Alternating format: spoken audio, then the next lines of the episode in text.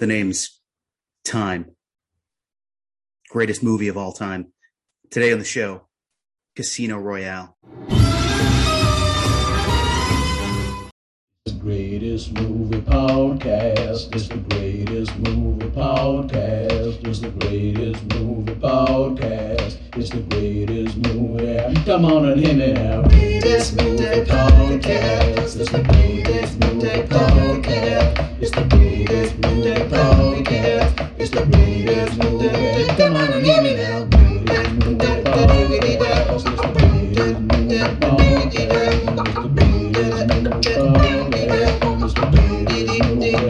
podcast. Welcome, everyone, to the greatest movie of all time podcast, the show in which I, your co host, the dynamite kid, Rick Barrasso. And I, Dick Boski. Big We're- Dick Boski. Oh, we're going to watch every single movie ever made, and we're going to help figure out which is the greatest of them all. How are you doing today, Derek? Pretty damn good. How about yourself? I'm doing tremendous because we just watched a well we'll talk about what we think about it we just watched our first james bond movie the first those the first of what uh, 20 uh, Five? 25 yeah 25 26 this year that we'll have to get through. Yeah, if that, if, that, if that ever comes out. that ever comes out. Let's hope. But yeah we are uh, becoming double o agents today with casino royale but let's take care of some business first. Last week we had friend of the show steve constantino on uh, for the big lebowski. That was an incredibly fun episode. Check that one out or any of our library. We're on spotify we're on apple podcasts. Whatever app you find podcasts on we're there uh, subscribe to the show review it five stars only and that'd be extremely helpful for the show. Now, if you enjoyed an episode, you had something to say about it, or if you have any other movie you want us to cover, let us know on social media. We are the greatest movie of all time podcast on Facebook. We're at Great Movie Cast on Twitter. We're at Rick and Rec on Instagram. And you can always shoot us an email at greatestmoviepod at gmail.com. We would love to hear from you. And of course, as our old friend Bruce Wayne, who is kind of a spy, uh, would say, tell your friends my name is Wayne, Bruce Wayne, and about the podcast. But now That is a line from the movie Batman. it is. Right. Yes, it is. My name is Wayne. Swear to me. but now we are going all in with Casino Royale.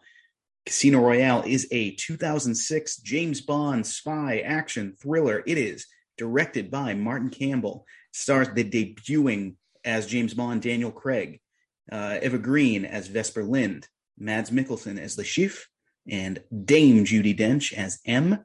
It made $616.5 million on a $150 million budget.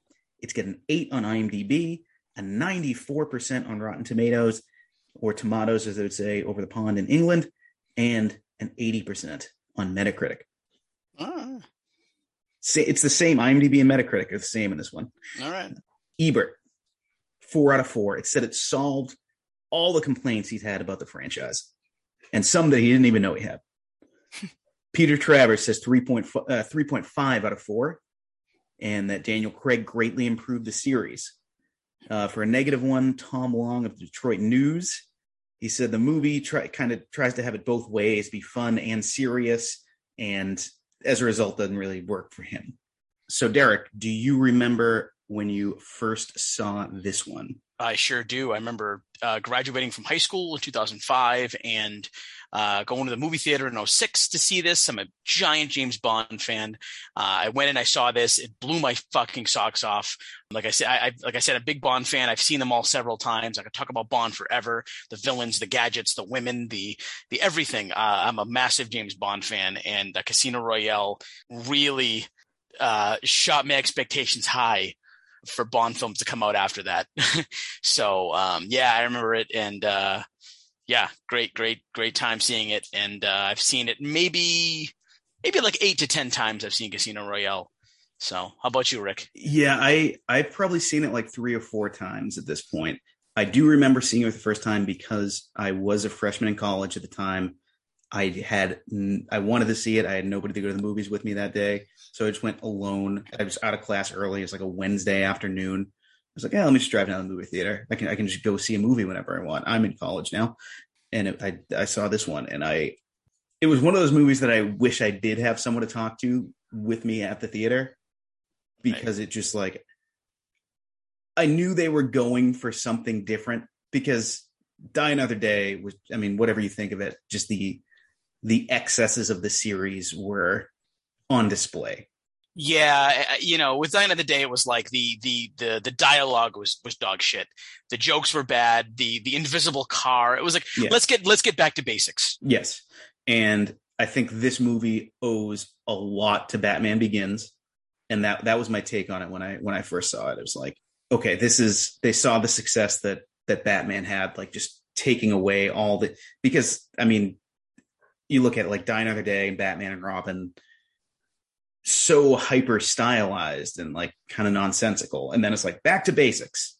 And what do you do? What do you do? You grab the director who started the the, the best Brosnan one was Goldeneye. Yeah. You get Martin Campbell back to do Casino Royale, and it was such a smart move. Yep. So let's talk about what happens in this one. And as with a lot of James Bond movies, there's a lot of plot in this movie. So I'll do my best to condense it. But uh, Derek, do you have a uh, a song picked out to time me out on Spotify. I do, and usually I'm tricksy, but today I'm going just straight for the throat. Chris Cornell, rest in peace. He does the theme for this one. You know my name. Uh, so, are you ready? I'm ready. Count me down. Tres, dos, uno, go. Newly minted double O agent James Bond stops a plot by criminal moneyman Le Chiffre that would have netted the villain, the villain millions. In order to stop Chiffre from making it back and to bring him into MI6, Bond infiltrates a poker game with Vesper Lynd, Treasury representative. After some difficulty, an assassination attempt, and some torture, Bond wins the money and gets the girl. Except he doesn't get the girl. She turns out to have stolen his winnings and pay off the same organization that was after Chiffre. Vesper dies in Bond's arms, ensuring Bond will not become attached to women in the future. 26 seconds. Nicely done. All right. All right. So that's. You know, it. I got to say, I, I got to say, this is a good theme song it's like right in the middle for me out of all the theme songs. Uh, I think Casino Royale is much better than Quantum, but I think yeah. Quantum song by Jack White is much better than this one, personally. The problem with Quantum of Solace is that it was written during the writer's strike. So basically, what we saw was a first draft. Right, right. I mean, the action sequences were phenomenal, but the story was maybe yeah. like maybe like D minus. yeah. So I mean, with the Craig Bond movies thus far, it's kind of been it, alternating. The, the odd movies have been very good. The the even movies have been maybe a little disappointing. Although right. I, I, I do like Spectre. I, I think we're on the same page there. I think I think Quantum's yeah. Quantum's probably the worst. Spectre's yeah. right behind it, but I, I kind of like Spectre too. I like no. aspects of Spectre. Yeah. I think there's it kind of meanders. I honestly I think the best part of Spectre is really when they reference this movie. When, yeah. You know, when when Blofeld is like, ah, Vesper Lynd, she was the big one. Right. Yeah. You know, and it's just uh, like Spectre is almost a direct sequel to this. You know, if, yeah, if not yeah. if not for like the M stuff, which you, you right. need the other ones for, but like the the main Bond story is like almost direct sequel to this. Definitely. Because you can I mean the, the big thing about Quantum Solace that I was disappointed in was like the whole like quantum is the the big daddy, the big, but but well, not really. Yeah, it's like it's like just make it Spectre, just make it right. Like, just make they, that be the the organization. That's what everybody wanted. They anyway. try to just keep unraveling new layers every movie, and it was like, yeah. And then Blofeld's like, "I've been the director of all your pain," and it's like, how? you know right.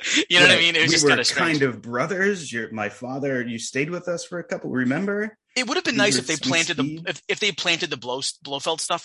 They hinted at it in earlier films, like like Casino and um and Quantum, just little hints here and there. So when we did see it in Spectre, it, it became a lot more Here's, important to us. And this is quickly becoming like a Spectre one. The the I what should have happened is it he should not have been Blofeld. Blofeld it should have been um Andrew Scott was he really Blofeld the whole time. Oh, I see what you're saying. Yeah, like because it was it was just so Although that would have been kind of hammy because he was Moriarty in Sherlock. And it's like, oh, can he just be the secret villain of every movie? I say yes. But- I don't. I, I mean, I I love I love Christoph Waltz. He's great, and he could do the same thing, but at the very end, just be like, "I'm not actually Blofeld. I'm just a guy who doesn't like you." And actually, Blofeld is like out screwing over MI6, and now he's the villain of the series. Right, that would right. have been what I would do, but yeah, you know, layers upon layers of Blofeld conspiracy. And I'm assuming for the next Bond film, we're going to see uh, a very Hannibal Lecter type Blofeld. Uh, be, It you know seems what I that mean? way. Yeah, that's what I'm thinking. So It seems. I just hope Rami Malek is. uh apparently, according Yeah. to according to Craig, this is the villain that gets, gets under Bond's skin. So I'm hoping that's that comes out, you know, on on, on screen. Well, I think. I mean, let's let's get to the movie, but I, I mean, I have, I have some predictions for that. We can uh, we can talk about it another time. So let's talk about our favorite scenes in this movie. Our three favorite scenes, as we do every week. Derek, what is your number three favorite scene? All right, so I'm going to just give quickly give my runner up uh, scene that didn't quite make it, but almost did, and that is the the sequence that we hear the song. One of the best I've ever seen in a Bond film. I love the animation with the with the different cards, the spades, the clubs.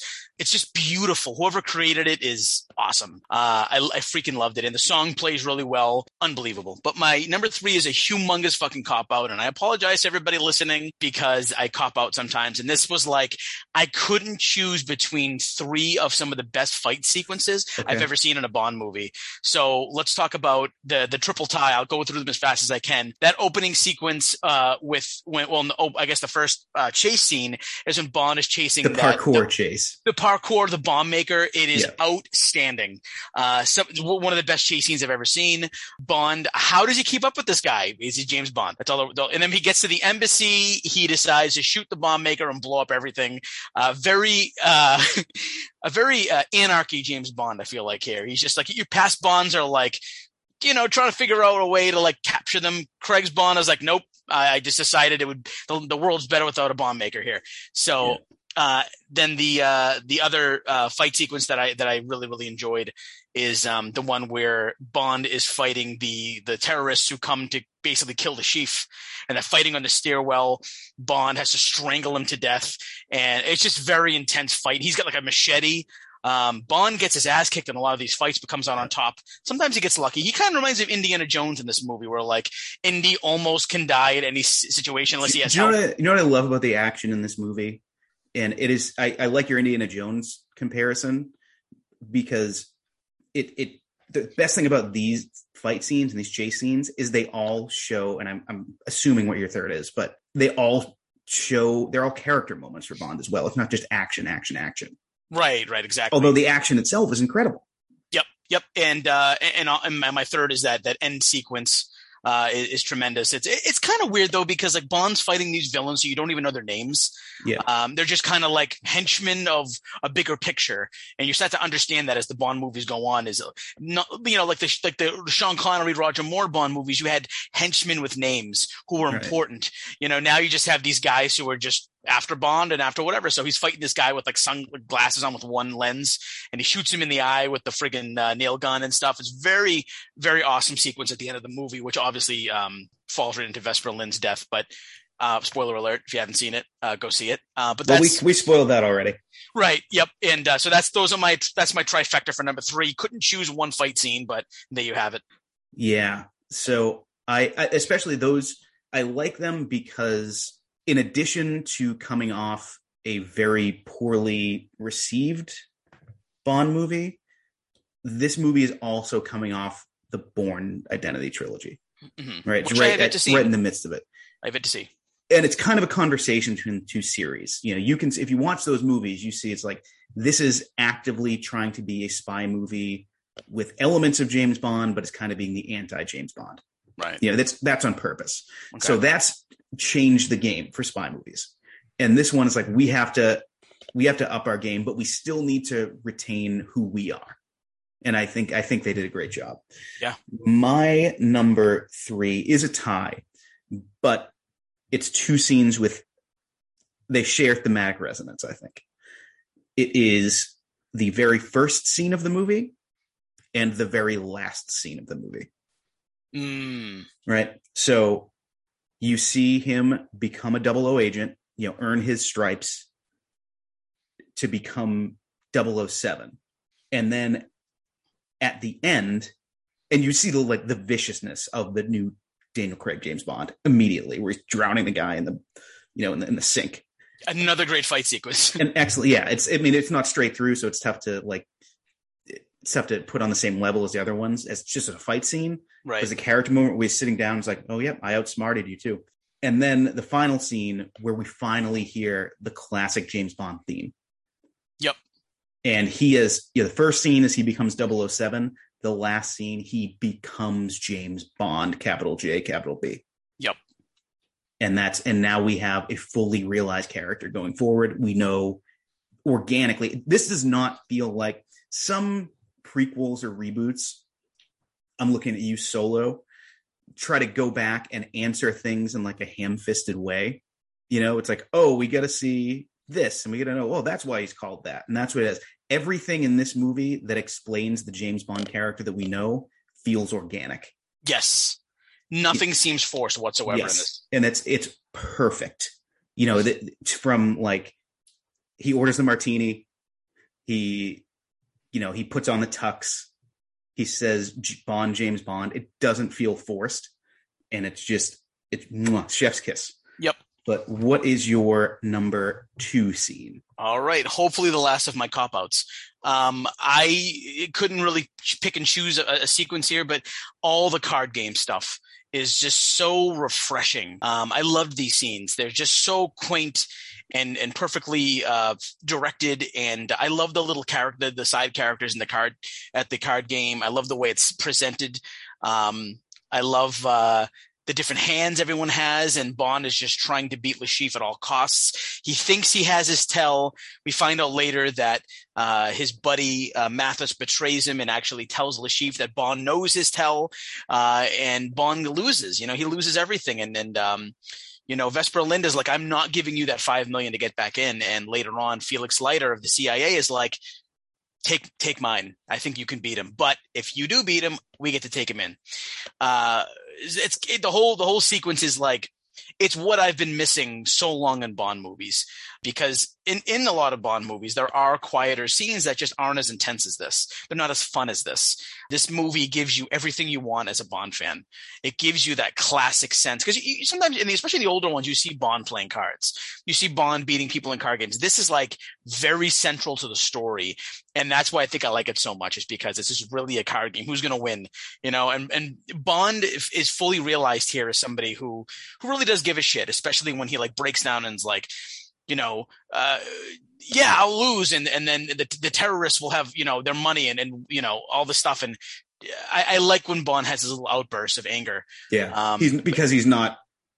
He hasn't fully realized. Right. He's, he's, yes, I'm sorry. That's what I meant. He, yeah. he isn't fully realized yet yeah. because he's still like showing his, uh, his, his he's, colors. He's great. He's a great character, that character, he but he is yes. not the classic James Bond. He, Right. Like, like, it, especially in the scene, like one of those card games as well, where Vesper walks in and Bond gets distracted by his own distraction. Right, right, exactly, yeah, and uh, and, and just to, to, to go off that as well, like even the sequence. Which now where, that I'm saying that, is that an early sign that Vesper is trying to distract him and have? Because is is Mathis the one that betrayed him to to Chiffre, or was it Vesper? It's it's Mathis who does. Um, Do we know for sure? Because well, that's he, because that like it kind of makes sense that Vesper is just like, we need to facilitate getting the money to Quantum. And she purposely walks in on the wrong side to distract James Bond. And it's like kind of played for like playful banter. It's possible, but it's yeah. literally what Bond wanted her to do. So I don't know, but but I, I, would say like I love the little sequence too, where like Le Chiffre's girlfriend poisons Bond, and then like he has to leave resuscitate himself. Vesper saves his life, and then he goes back in, and Chiffre is shocked to see that he's still alive, and he's like, "Oh, that, that last hand nearly killed me." Um, it's it's really subtle and great humor that works. Yeah. So yeah, th- those card games, all those sequences are my number two. All right.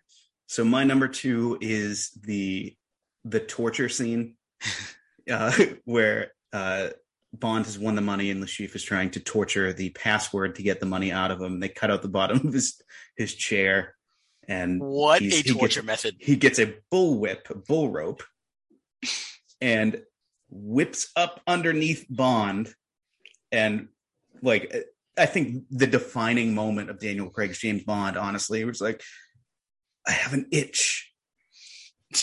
Boom. No. to the right. I wonder if Martin Campbell was watching a pay per view between JBL and Eddie Guerrero, uh, Texas Bull Rope match, because that was 2005. And this film was probably being filmed in 2005. And maybe that's where you got the idea for that bull rope. Maybe, maybe. Yeah.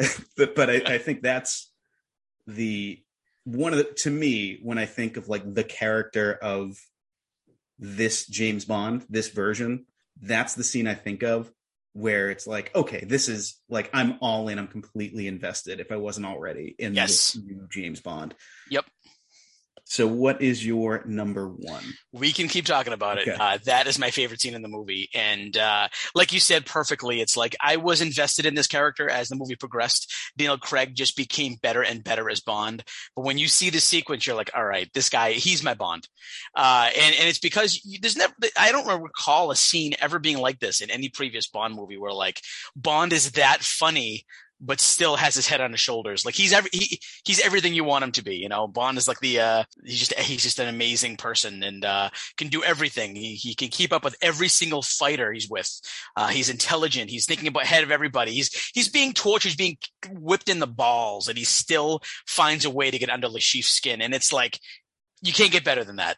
Connery, I think, kinda has that, but not to the extent of Craig. Right, right. I, I agree with that. And uh, yeah, it's um, even he even breaks Le Chiffre down, which is an amazing scene where even Mikkelsen's like, "You were very funny, Mister Bond," and he like has to stop and smile at like and at least admire how it just admire James Bond, like this motherfucker. He's Yeah. he's getting whipped in the balls, and he still won't give me the fucking password. Yeah. Uh, amazing, amazing scene. So my number one is one that you have mentioned before. It is the chase at the end of the movie, which leads to Vesper's death. Mhm. And this is the moment where Bond. This, this is what I was saying before, where it, like it feels very organic. It's like, why is there a different Bond girl in every movie? Well, the one that he really cared about up to this point betrayed him. Yep. And he then had to watch her die with getting while getting absolutely no closure. Right. And even M afterwards is like, so you've you know, you've learned not to trust anybody, and it's like now you've learned your lesson. I'll see you, I'll see you in a little bit. Uh, right. You know, and the I mean, we've brought Eva Green up, both of us on recasting. I think I know you and I both think of a lot of her as an actress, and she plays that scene where she I read as basically she commits suicide.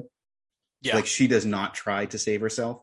And it's it's such a great moment where you don't Bond girls don't necessarily get moments like that. I know like Goldeneye kind of has one uh, with Natalia, like on the beach, where where Bond girls don't get not trying to to be funny here, but they don't get like the sexy acting moments. They're just kind of there to be damsel in, damsel in distress a lot of time, or like right. Right. ass kicking girls. Like this is a moment for Bond and a moment for Vesper that stands in for all Bond girls.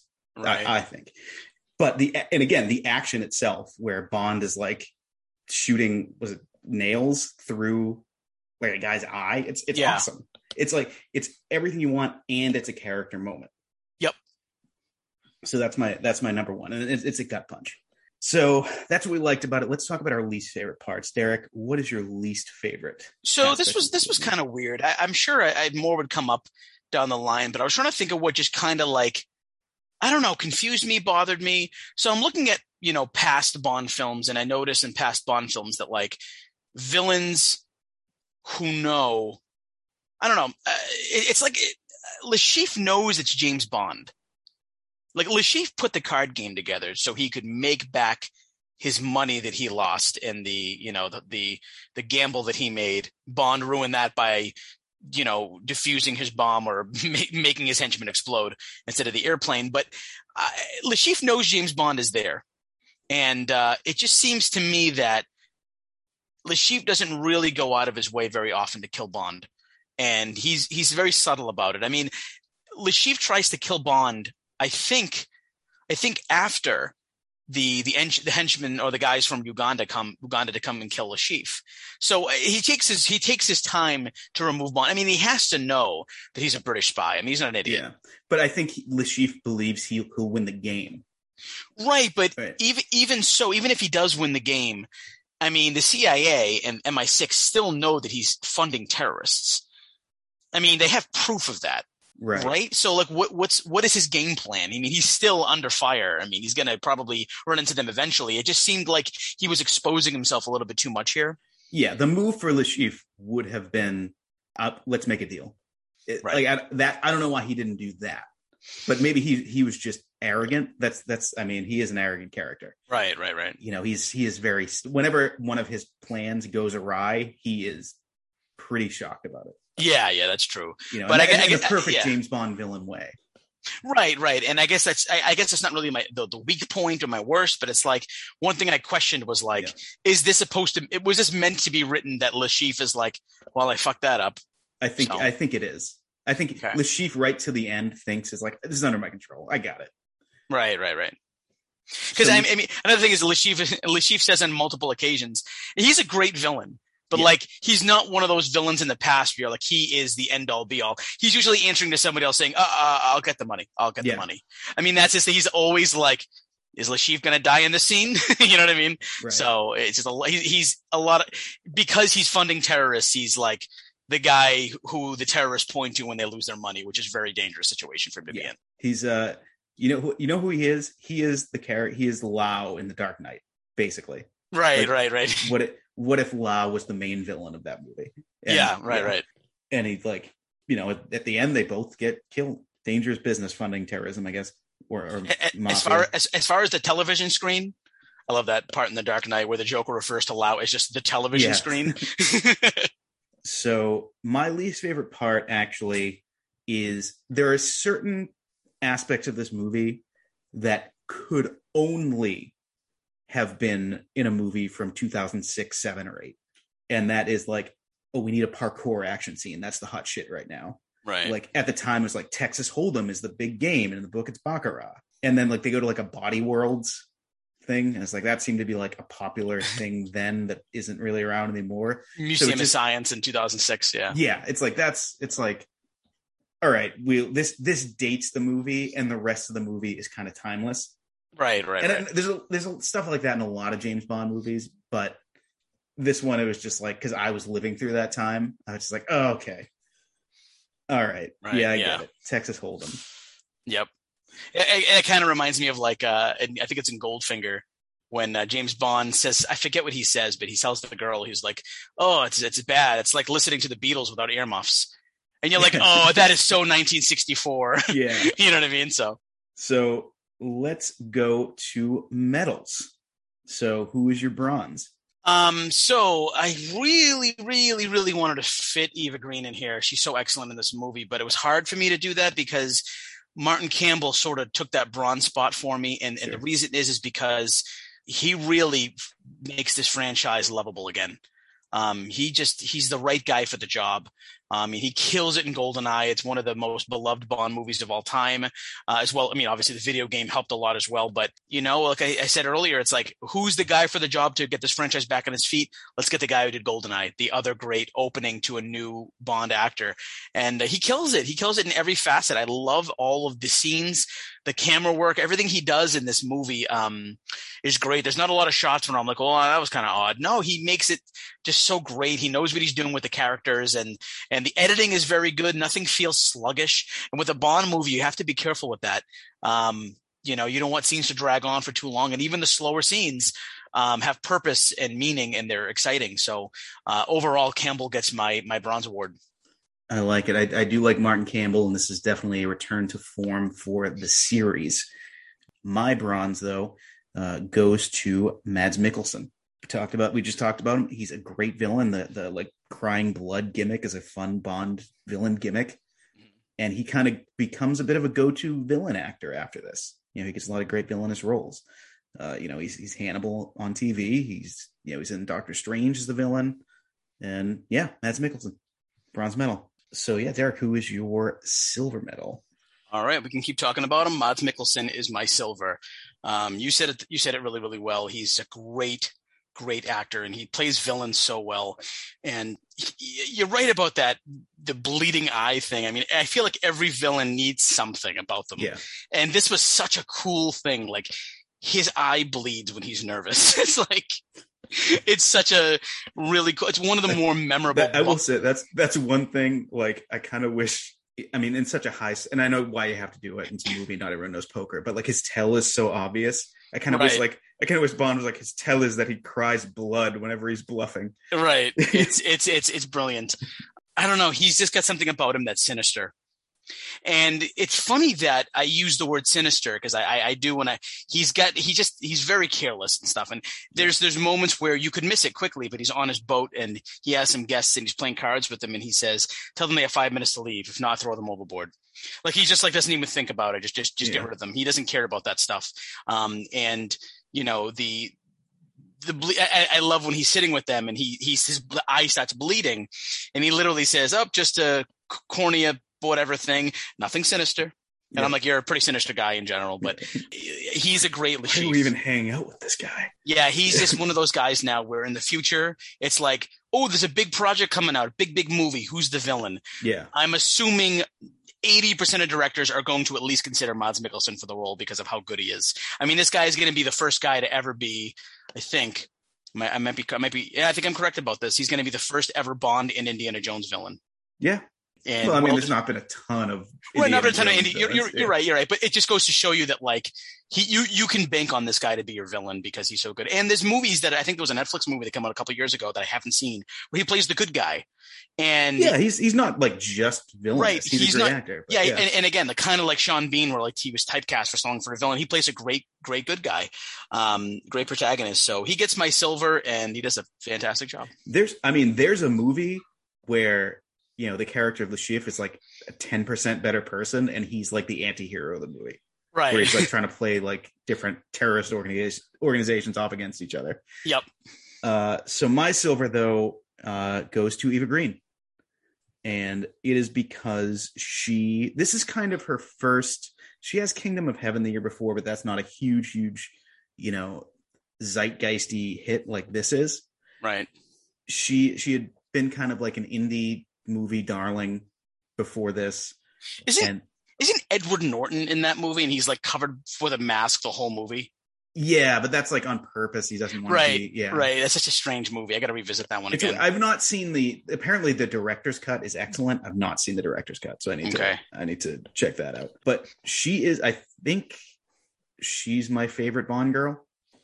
Yeah, I can't disagree with that. It, it actually, like I said, it actually hurts that she she couldn't make my top three. I was going to have her tie with Martin Campbell, but Yeah. she is truly, yeah. I mean, is there a, a more like? I mean, and I think it's because she's not the da- the damsel in distress here. She really Yeah. isn't. You know, she. And it's not like it's not like you know what they try to do with Jinx, like with Halle Berry, Oh my god! it's Yeah. just like yeah, she's purposely like girl power, and there's just like kind of that late '90s, early 2000s, like very forced to like what makes a what makes a strong female character. It's like what if it's literally a strong girl who fights, whereas this is like what if we made a character with depth and like had her own motivations and like isn't just like and like fights Bond when he tries to use her as just like a piece of ass to distract his poker rivals. Like it just, you know, she she's her own fully realized character. So and and again, she like Eva Green from this point forward is a name that comes up. It's like and she yeah. she plays the struggle of the character of Vesper Lynd so well yeah, because you could tell that she does fall for James Bond. yeah, and and she's really in a bad struggle now of like what's the most important thing to do and what does she do she ends her life because she can't figure it out yeah, and it's it's it's it's really sad and she does a great job yeah. So gold, I think I know that it's clearly uh clearly M's assistant who's played by uh played by the guy in Game of Thrones. But ed, Edmure Tully. yeah, yeah, played by Edmure Tully. Uh, but accepting him, who is your gold medal? yeah seriously this is this is kind of a no-brainer i mean Yeah.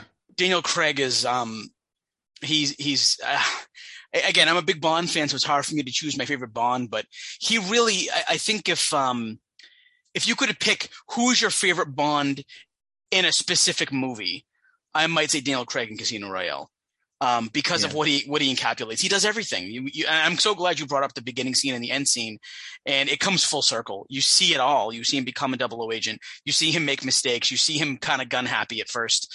You see him uh, emotional. You see him uh, make emotional, you know, uh, decisions. You know, he he loses to Le Chiffre because he he he's betrayed and stuff, and he almost dies in the car. He gets saved by somebody, and then the movie progresses, and he becomes the James Bond that we we know and love, and uh, he does it all in this movie.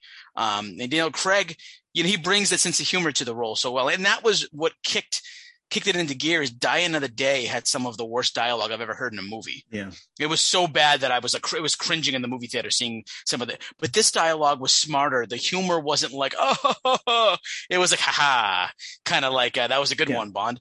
Uh, and it's very Cra- much he is like he is more when you see the description of James Bond in the books other than his remember when everyone freaked the fuck out because he had blonde hair yeah, you remember this it was like he can't be Bond he can't be James Bond he's fucking to steal a line from Fight Club you're too fucking blonde Yeah. uh yeah he's exactly. he- he's got those those eyes oh yeah, that- piercing eyes. there are scenes in this movie where it's like he doesn't look human Right. just because he's like looking at someone, like he's looking at Vesper, like a predator looks at his prey.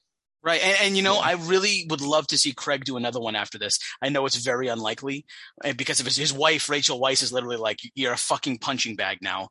Like, and you're getting old. Please stop.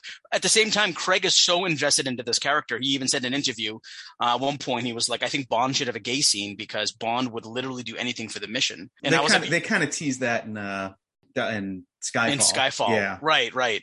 Um, but that just goes to show you how invested he is in the character. Um, and, and he does such a great job. So I how would- could, yeah, I would like to see this version of James Bond be be a complete story and just like grow old. I don't know if he like I don't know if you kill him at the end of it and be like we're back with a new James Bond later, tell a new Bond story, but I would like to see be able to see the beginning and the end of Daniel Craig as yeah.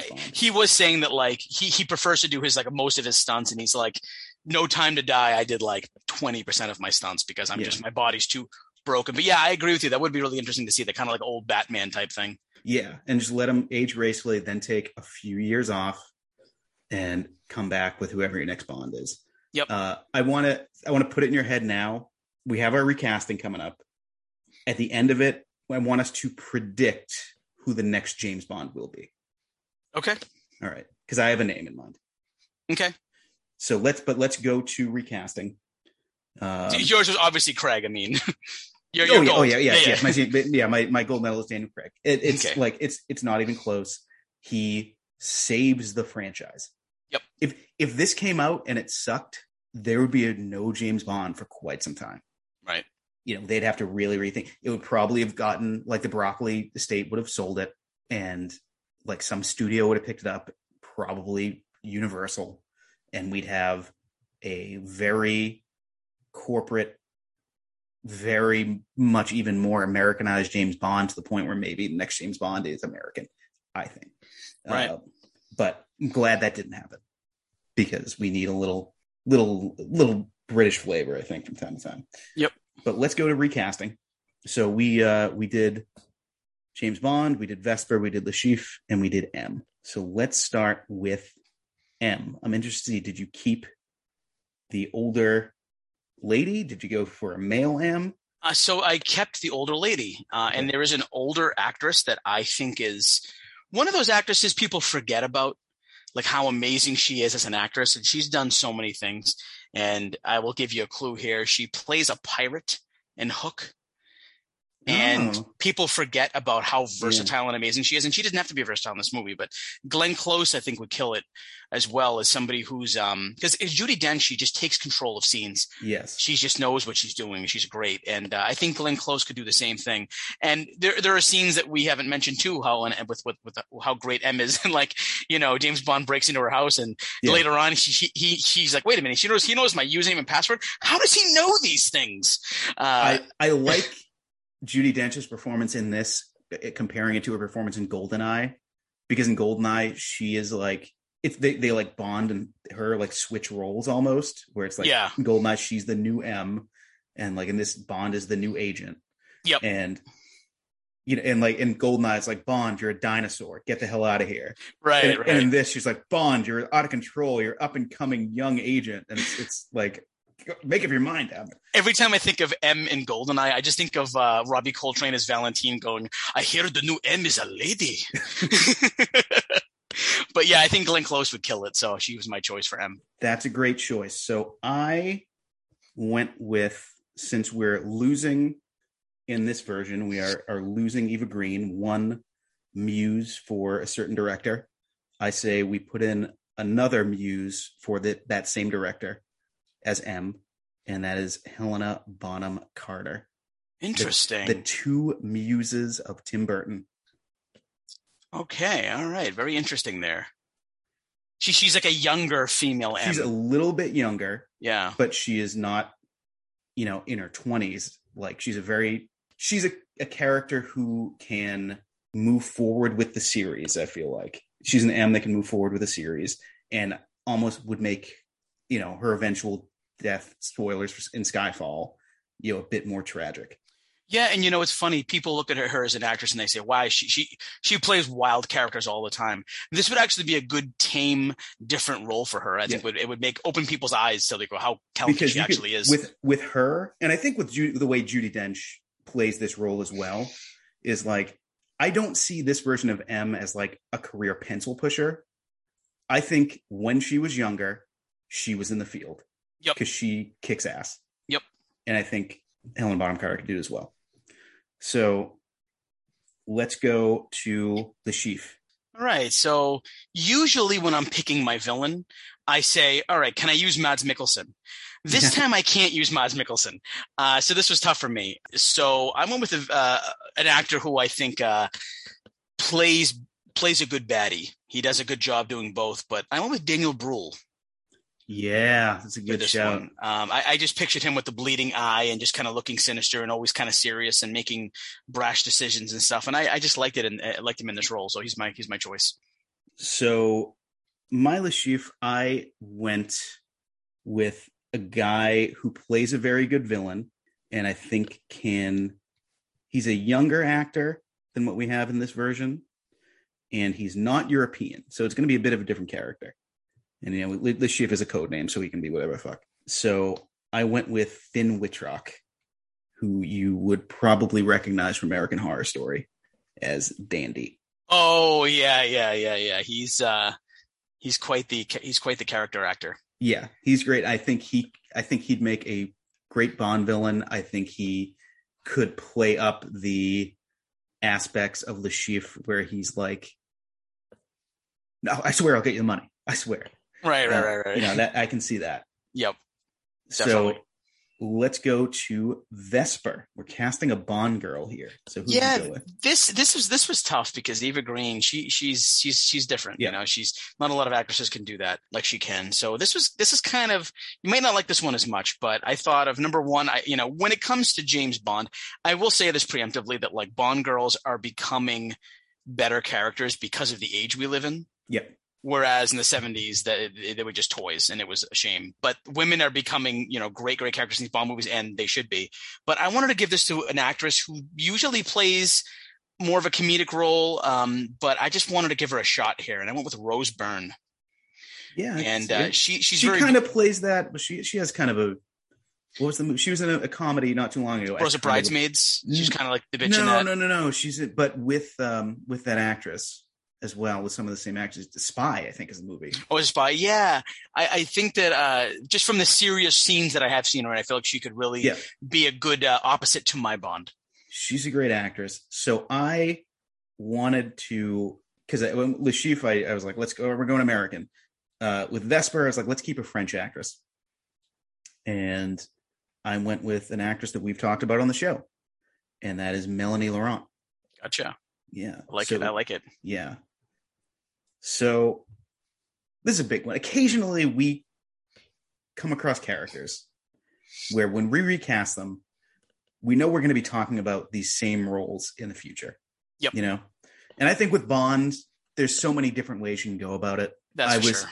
I was I really considered going with a female James Bond and really Okay. just flipping everything on its head. I didn't. Right. Um, I'll, I'll, when we get to me, we'll we'll go over that thought process. Who is your James Bond? Well, let me first say who I considered Okay. but determined to be a little bit too old. Yeah, Um, and that was uh, Idris Elba. I actually went with Idris Elba for my James Bond. Oh, really? I he was he is a little bit older than I wanted to go with, but he's so perfect for the role. I think he's my number two. I have one Yeah. that I just I don't know what it is. I don't know what it is. I mean, yeah, I do know what it is, or else I wouldn't have picked him. Yeah, But uh, I uh, Michael Fassbender's my Bond. yeah, He's just so suave. He just has the look about him. I just want to see. And he was he was somebody I picked. And, and again, I pictured him being the Bond in all of these ones up to Spectre type uh type type guy. And I just think that. Uh, and again, it's funny. I, I was thinking about how you picked him as your Hannibal Lecter, yeah, and I'm thinking about how. How how we just want to see this guy do almost everything. yeah, But I, I could see either Elba or uh, Fassbender in this role, and I would be perfectly happy. yeah. So it so my thought process was like I went to James Bond and I was like I it would just be to me, and no offense to your pick, but it would be just so boring to pick another handsome white guy. Like let's mix it up. James. Bond does not have to be that, especially in our game. I think in real life it is going to be another handsome white guy uh, for for the next James Bond, but we'll get to that in a second. Yep. Uh, my if I was going to cast a woman in the role, it would be Charlize Theron, who I know is not British. She's South African, but she can do any accent and she can do action, and she You has know- the acting chops. You know what's funny about that? I'm a big fan of the YouTube series Hot Ones. yeah, and I recently watched the Charlize Theron one, and I just some, sometimes I'm listening to Hot Ones. I just listen to it because I'm like I don't have to, I don't have to watch it, so I'm listening to it while doing something else. I couldn't take my eyes off the screen, Yeah. and it's because she just has something about her that's just so likable, yeah. um, and she's such a talented actress. So yeah, I could see that 100. percent To, to um, me, to me though, Idris Elba's the guy. It, like it's undeniable. He's probably a bit too old to get in real life. Yeah, that that's Hey, that's why. Yeah, But I think if you know, for the the process of this movie, we could. I, I think I'm, I'm putting him in there. Yeah, and that's literally the only reason why he didn't get it is because of his age. Because and again, Fassbender's probably in his mid forties, which is like, Yeah. all right. I mean, let's face it, Craig was like what thirty eight when Casino Royale came out. He's in his early fifties now. Like, Yeah, you know, but it is what it is. you yeah, know? and they I, both of those guys can play younger. Like they're yeah, and they're, not old looking shape. actors by Yeah. any means. Yeah, no, they they don't look old. Like Idris Elba, I just watched him in the Suicide Squad, and like he's like other than like he's got a little bit of gray in his beard, you can dye that. Yeah, oh, exactly. And, yeah, and, he and you could pass him off as forty. or shave, think- shave, shave the I think- beard. I think the like yeah, shave the beard, whatever you're gonna do. But I think James Bond, even though this is like the young James Bond, I think you James Bond can be anywhere between 35 and 55, and it would it would work. yeah, you know. yeah. I, I- I think. Yeah, I now, think so too. uh, I think, now 55. You know, yeah, when- like there's, yeah, there's some actors like you know when Yeah. Roger Moore was in A View to a Kill, yeah, it was like okay, maybe Yeah. it's time to move on. But like these guys um it's it's it, you know it's it's a generation thing. I can't explain it because again gia my wife we had another conversation the other day of why do actors and musicians back in the day look just so much older than we are at our age? Yeah, you know and and it's like nowadays that's not the case you know na- nowadays i think Fassbender or somebody like him could could could uh could be 37 you know? Yeah. uh that type of thing. It's just it's just a different is it because of cigarettes? I don't know. Um it could be but If I um, was if I was going to pick a white guy with dark hair to do it, I'd probably pick Tom Hiddleston. The only thing about Tom Hiddleston, because I I actually looked it up online. I was like, what do other people think who should play Bond? Yeah. um, he his name came up, but he's just he's so much more gangly, and he just like has that face about him that makes me like not trust him. He can. I've seen him in, in other stuff like where he's done. I, I think you like you see him and he's he's Loki. He's Loki, right? Right. You know, tough. but I think he he has the this the acting chops to reuse that term. He he could pull it off. I think, but he's not who I think would be. I don't think he's going to get it in real life. Yeah, and th- there's a few actors that if they were younger, like I, I know Hugh Jackman's name was thrown around back in the Yeah. day, and yeah. you I think you could you could split Wolverine and Bond in your head. Yeah, um, you know, so, but yeah, it's, um, I think Fassbender's Irish and I know Id- Idris Elba is just straight up English, right? yeah. Yeah. Okay. Did you ever hear the story about him when he was auditioning for The Wire? The casting No. director was like, do not tell them you're English. Do not do an English accent. Yeah. And he's like, I went in there and I was like some like hood guy from Philly or Baltimore and they completely bought it. And then after like my third audition, one of the guys was like, where are you from? I want to know about you. And he's like, shit. Yeah. And he's like, I had to throw the girl in the, she's like, listen, she didn't want me to tell you, but I'm actually British. And they were like, I knew it. I knew it. They're like, it doesn't matter. You have the role anyway. Yeah. And it was just, a, it was actually, that was him on Hot Ones explaining that story. It, it reminds me of um, the story when uh, Hugh Laurie got House. Like he Mm. had sent in an audition tape. One of the producers was like, I really just want to cast like a real American actor, like this guy. And everyone's like, uh, yeah, yeah, yeah. he's like, all right, I guess we're in the role. It's, it's amazing how good English actors can, can do American. It's just like some of them, it just comes second nature to them. One of them that I love is Tim Roth. Yeah, in England, there's like a thousand different accents just within like a five mile radius. Right. So, it, like, it, I think it just becomes more natural to be able to like interact with more, yeah, more var- a wider variety, I should say. Right. We're, we're going to have Jack Manning on here soon, who Yeah. is most definitely English. yeah. And he does a really funny Boston accent. So we'll definitely have to have him do that. All right. So, I guess the question now becomes: we we I told you to keep in mind who do you think is going to be the next James Bond in our reality? uh, you know, it's, it's tough because you got to, you got to figure they're going to be what? I think, you think they're going to be rebooting it again or, or no? Because I think they're going younger. I You're my thought is they're going Okay. It, it's tough to say because I think they want an actor who's number one, he's got to be, he's got to be good looking. Yep. Um, number one. Number two, um, they, he has to have had, he has to have had some strong, some strong performances. Yep. I think, I don't think they're just going to pick somebody out of a hat and be like, whoa, he's going to be an up and comer maybe. And, and number, although Daniel Craig, I didn't really know him before Bond so much, but, um, number three, I, I think they always kind of have to go English or at least Irish, right? Cause Pierce Brosnan was English, Irish, Irish. I think they could do Scottish maybe. well. I mean, uh, Sean Connery. Yeah, of course. Duh. uh, well, they say because Fassbender is English, but he grew up in Germany, so he has that sort of. But I don't know. It, do you have Do you have somebody that you think was going to? I have a name that checks all the boxes Now that you it. just laid out. He's English. He's got strong performance under his belt. He's the right age that I think they're going for. He's got the James Bond dark features. Richard Madden. Richard Madden. I knew you were going to say Yep. that. Yep. All right. Is he- kind of short though? Put him fucking lifts. He'll be fine. Uh.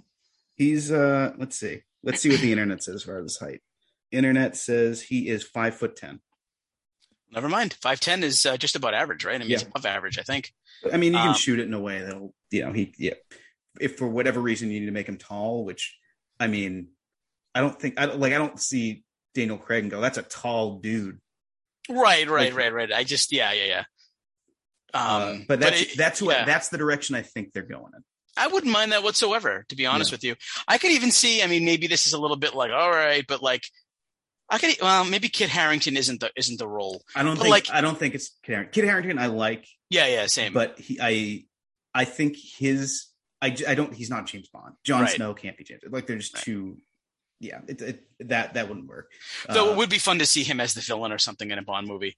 I'm really curious to see, and like one of the you know frustrating things to me about the sort of pause in you know in, in movies and, and TV since you know since the the lockdown and everything has been like some of these games of Game of Thrones actors that I'm rooting for, you know, because whatever you think about the last season of Game of Thrones, like wasn't the actor's fault Right. you know I, like i, I do want to see like kit harington and richard madden are going to be in a marvel movie this year hmm you know that would have come out already so it's like what what are their personas going to be like outside of that show Right.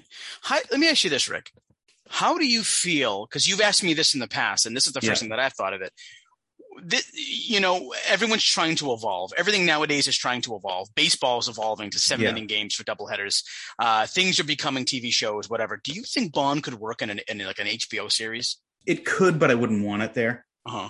bond belongs on the on the big screen i think he is when you go see a, a bond movie to see these and that's one of the things that the bond series always does well is like you see these amazing locations Yep. you know you're like oh i'm with james bond in miami i'm with james bond in in venice you know like that sort of stuff belongs on the big screen Yep. with with a popcorn and you know with uh you know a, a screen as big as you can imagine. Right. I, I agree with you there. And it's like spy movies because there can be so much so much plot in them. Yeah, they work as TV series, but not James Bond. Not not for me. Yeah. All right. Gotcha. So Twitter follow of the week, that is going to be at 007, the official James Bond account. Yes. Miscellaneous. My miscellaneous we've actually we've we've covered both Same. of them that I had. Yep. So Me we can too. we can move on. So let's go to the Oscars. So the Oscars took place for movies in 2006. It took place in 2007, and Casino Royale was nominated for zero Oscars. Put up a goose egg. Has Which- any Bond movie been nominated for anything? Well, don't I, mean, I I, know, remember. I mean, song certainly, Song. Yeah, yeah, yeah. but not even the song didn't even get nominated this year. Yeah, But- it, it's, it's a good song, but it's not one of the best Yeah. Bond songs. Yeah, I, I agree. But I mean, best song. Let's see what won this year for best song. Uh, I need to wake up from an inconvenient truth. Two songs from three songs from Dreamgirls.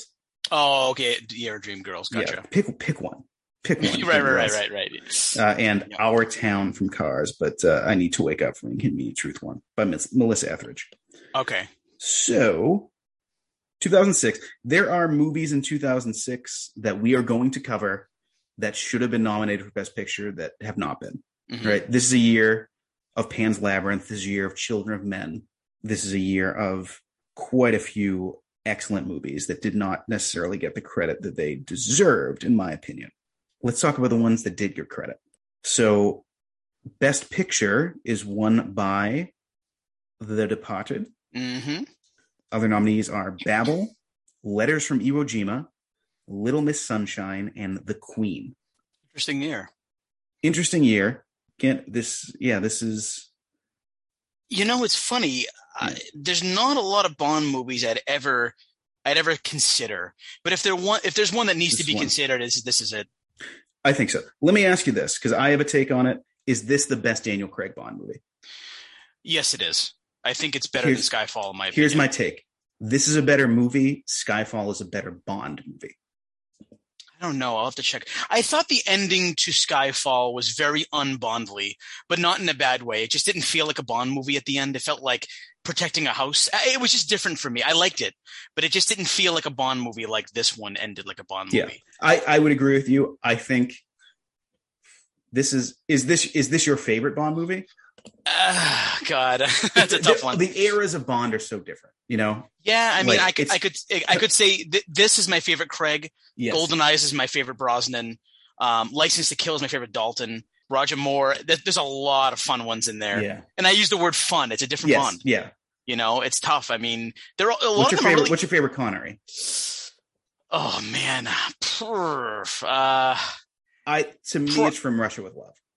That's close. Maybe Yeah. maybe Goldfinger. yeah, Um, but that's one and two for me. yeah, yeah. I mean, I mean, keep in mind, like Diamonds Are Forever is like almost a Roger Moore movie for me. Yeah. It's becoming kind of goofy. Yeah.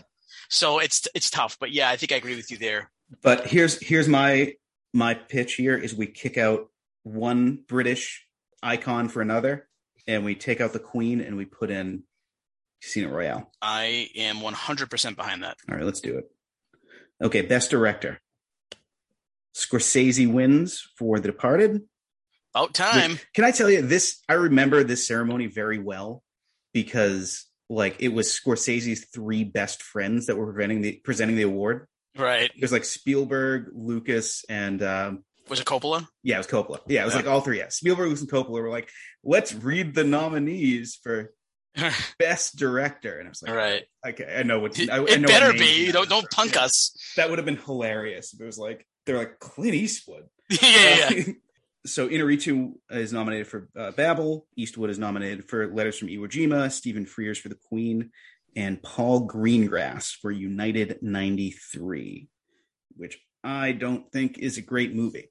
So I would say out Campbell with for that guy. out yeah out with Greengrass, in with Campbell. All right. Let's All do it up. All right, best actor. So let's think about Daniel Craig here. yeah. Forest Whitaker wins for The Last King of Scotland, which is an excellent performance. Yep. I have to Uh, see it. I still haven't seen it. Yep. Other nominees Leonardo DiCaprio for Blood Diamond, Ryan Gosling in Half Nelson, Peter O'Toole in Venus, and Will Smith in The Pursuit of Happiness. So, I, I so I have a hot take right off the bat, okay, and that is that I haven't seen the performance by Peter O'Toole, yeah, but I think he's had his time in the sun. okay. What, Here's what do you, what do you think? here's my take. Leonardo DiCaprio's accent in Blood Diamond is hilarious. No, no, no. In And- America, in America, it's bling, bling, bling, but in Africa, it's bling, bang. I was like, And what the fuck does that even mean? and he's not the lead actor in that movie. Right. I mean, I I was surprised he got chosen over that over The Departed, but Yes, he if he was going to be in, he should have been for The Departed. I don't think Will Smith is good in Pursuit of Happiness. I think that was like you don't think he's He's- good in that? no. It's like I think to me that's the absolute textbook example of I'm going to try to get an Oscar. Like I'm going to take my Oscar swing, and it's an Oscar Beatty performance. Okay. That so I don't like either of those performances. Okay. Well, if you, if you're leaving it up to me at this point, Yeah. I'll, I'll dump DiCaprio for that role. Okay. Yeah. DiCaprio. I think when we do The Departed, DiCaprio might sneak, back. He into comes back in. Yeah. I yeah, think I I think it's really it's possible. Right. I, I take all right. Let's let's do this. Let's say this. Will Smith is out. DiCaprio's in for The Departed. Craig is in as James Bond. I mean, it's tough for me because I actually like We Will can- Smith in that movie. and okay, I- we can we can punt, we can kick that down the road. Kick the can Okay. down the road for the Departed episode uh, that we'll eventually do. But for now, Leo's out in Blood Diamond, primarily because he's not the lead actor in that movie. okay. Um, so, do we want to look at Eva Green as uh, best actress or best supporting? I think probably best supporting because she's she shows up an hour into the movie. Yeah, that's true. She is in it quite a bit after that, but yeah, maybe you're Okay. right. So, best supporting actor. So, are we looking at Mads Mikkelsen for this potentially? Potentially. Um, so, Alan Arkin wins for Little Miss Sunshine. Yep. Jackie Earle Haley in Little Children. Djimon Hounsou in Blood Diamond, who actually is the fucking lead character in Blood Diamond, uh, is the lead actor. Uh, Eddie Murphy in Dreamgirls and Mark Wahlberg in The Departed. So I am an advocate for Little Miss Sunshine. I love that Yeah. movie, but I'm sorry, but Eddie Murphy deserved the Oscar that year for Dreamgirls. I think everybody knows it. He literally got Mhm. snubbed. I think he walked Yeah. out. Yeah. Um, and I, I, I get it. I, Alan Arkman, uh, he's so funny in it, but that was like you couldn't. He, he wasn't even trying in that movie. I was just playing himself. Yeah. Um. So, but uh, I, the guy. Kind of surprised yeah. to see Jack Nicholson not nominated for The Departed. Right. That's true. Maybe they just didn't want to like he just didn't want to do the the the you know shake hands kiss babies campaign for, for an Oscar right. at that point. But I'm I mean I love Mark Wahlberg in that. You know he he does steal the show every time he's in the on there. But you know we're talking Mads Mikkelsen. This Who is was a the other one that we haven't mentioned? for for the for this category. Yeah, there's a few a few others that I kind of Uh. Jackie Earle Haley and Little Children, which is a very disturbing performance. And this is kind of Jackie Earle, Earle Haley's moment. he plays and- creepy well. Yep, and Djimon Hounsou for Blood Diamond. Yeah, I love Djimon Hounsou. He was great. Um, he is excellent. He and Leo should switch nominations for this. He should Right. be nominated for, for lead actor, and Leo should be nominated for if he's going to be nominated for best supporting. right, right. So I don't know if we want to knock him out of this based on that technicality, or honestly, I'm okay with leaving this category as is. That's fine. Yeah, I, I think I think I'm fine with that. I, I don't think any, every time you mention Nicholson, he's need to be nominated. So Yeah. I think I'm fine with that. Uh, so best supporting actress. So let's think about Eva Green here. So Jennifer Hudson in Dreamgirls wins. Adriana Barraza in in uh, Babel.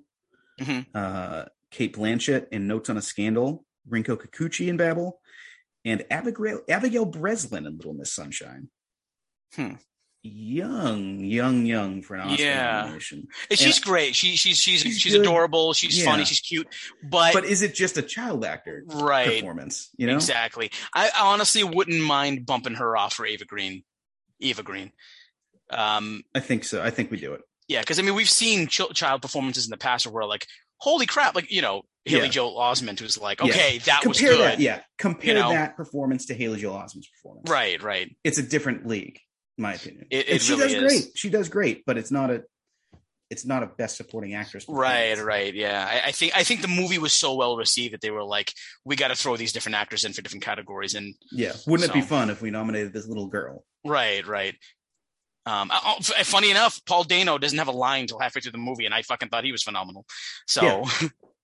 Yeah, well, we talked about a couple weeks ago. The artist one is not there's Right. one line in the whole movie. even Steve, even Steve, Steve Carell too. Like, so many good performances in that movie that, like, okay, she's in there, she's in there. Steve How come? Another one. I'm surprised. I think if, if that movie was a couple of years later and Steve Carell was like a bigger star at the time, Yeah, I think he gets a, a best supporting nominee uh, nomination over Alan Arkin.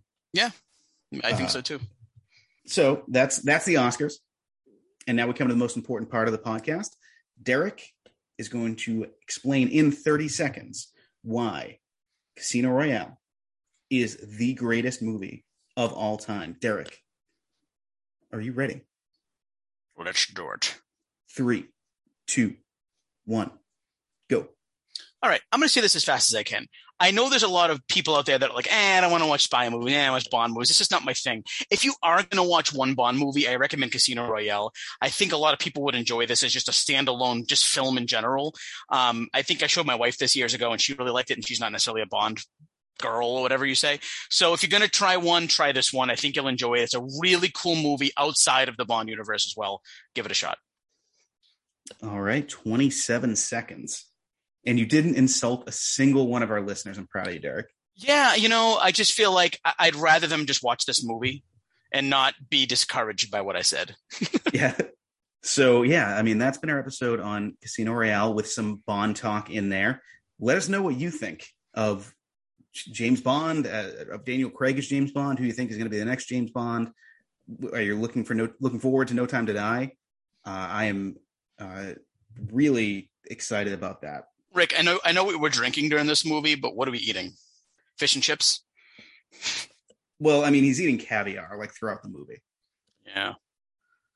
Do we actually see Bond eat anything in this movie? Yeah, he goes. uh It's the scene right before uh Vesper is kidnapped. After he wins the tournament, he's like, "I'm famished." Oh, that's right. They are eating. That's right. Yeah. Go to the Oh, restaurant. and, and then earlier before that, she's like, "How was your lamb?" And he was like, "Skewered." so yeah, that's that's been our episode on Casino Royale, and check it out. You know, it's it's James Bond is very fun to talk about. I feel like, and the you know the series has its ups and downs certainly, but this is definitely one of the one of the peaks of the series, in my opinion. Yep. So check that one out, uh, and check me out as well. Last week. I was uh, promoting the podcast on the uh, on Twitch. I was on a live stream for the uh, the waffle po- uh, the Waffle Box podcast. Our friends over there uh, had a great conversation on their uh, their live stream called the uh, uh, Late Night Syrup. So check them out. Give them some attention. They deserve it. It's a great show. Yep, I was there causing shit. So You were Derek. Derek was there, being a, a, a fucking shit stirrer, and being, uh, being, being a Derek, yeah, yeah, being a being a real being a being a real Boski. be a, a real Dick Boski. Yeah. So uh, check me out on that and check us out the next few weeks here. Let's go over. Can you believe we're almost upon our 50th episode? Yeah, time really uh, goes by fast. So I'm excited. Yep.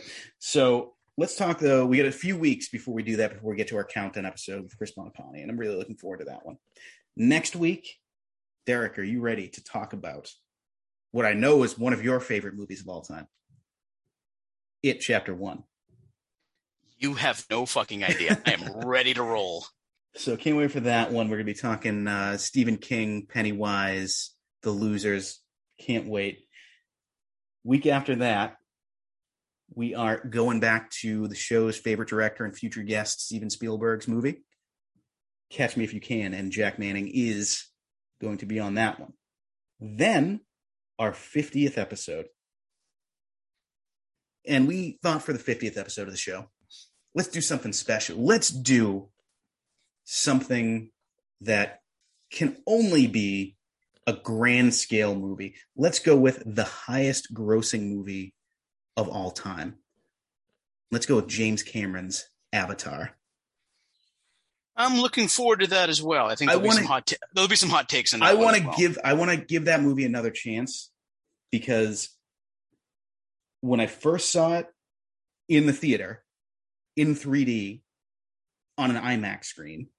I loved it because that's what that movie was designed to be. And then I saw it again, and some of the flaws became more apparent. So maybe third time's a charm. Maybe it uh, maybe it gets worse. We'll see. I'm looking forward to rewatching that. And then, of course, after that, we welcome our good friend Chris Bonapane back on the show to rank the 50 movies we've talked about and crown the inaugural greatest movie of all time champion. Chris, bring your A game, bro. We've got come we've I've I've confirmed we've got a, we've got a couple of uh got a couple of uh, ballots coming in. So I'm, I'm, I'm, it's not going to just be your, mine, and Chris's opinion. So, and I hope the people who sent the ballots in, like, I'm going to absolutely accept if you're like, you know what, I saw 47 of these movies.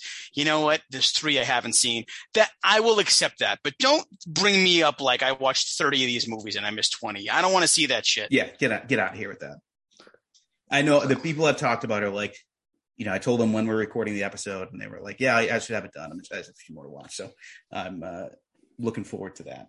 That's going to be an interesting episode, and we're gonna uh, Chris and I. I don't know if Derek's going to join us, but Chris and I are going to have those themed drinks that we mentioned last week. So let's. Uh, I might this, just do that. I might just do that. Might might uh, might have us. I don't think we're going to shake the martini. We might just stir it, but uh, I think I think it's a, it's a pretty good uh, pretty good chance we'll be drinking a martini that day. So I, as always, have been your beloved co-host, Rick Barrasso. And I have been Dick Boski, the great Rick Dick Boski. That was my Sean Connery impression. I actually did a better one a lot of the time, but this was just not good. Um, so forgive me. Your mother, Trebek. Uh, that's all you need for Connery. Yeah. But anyway, keep ordering those martinis, shaken, not stirred.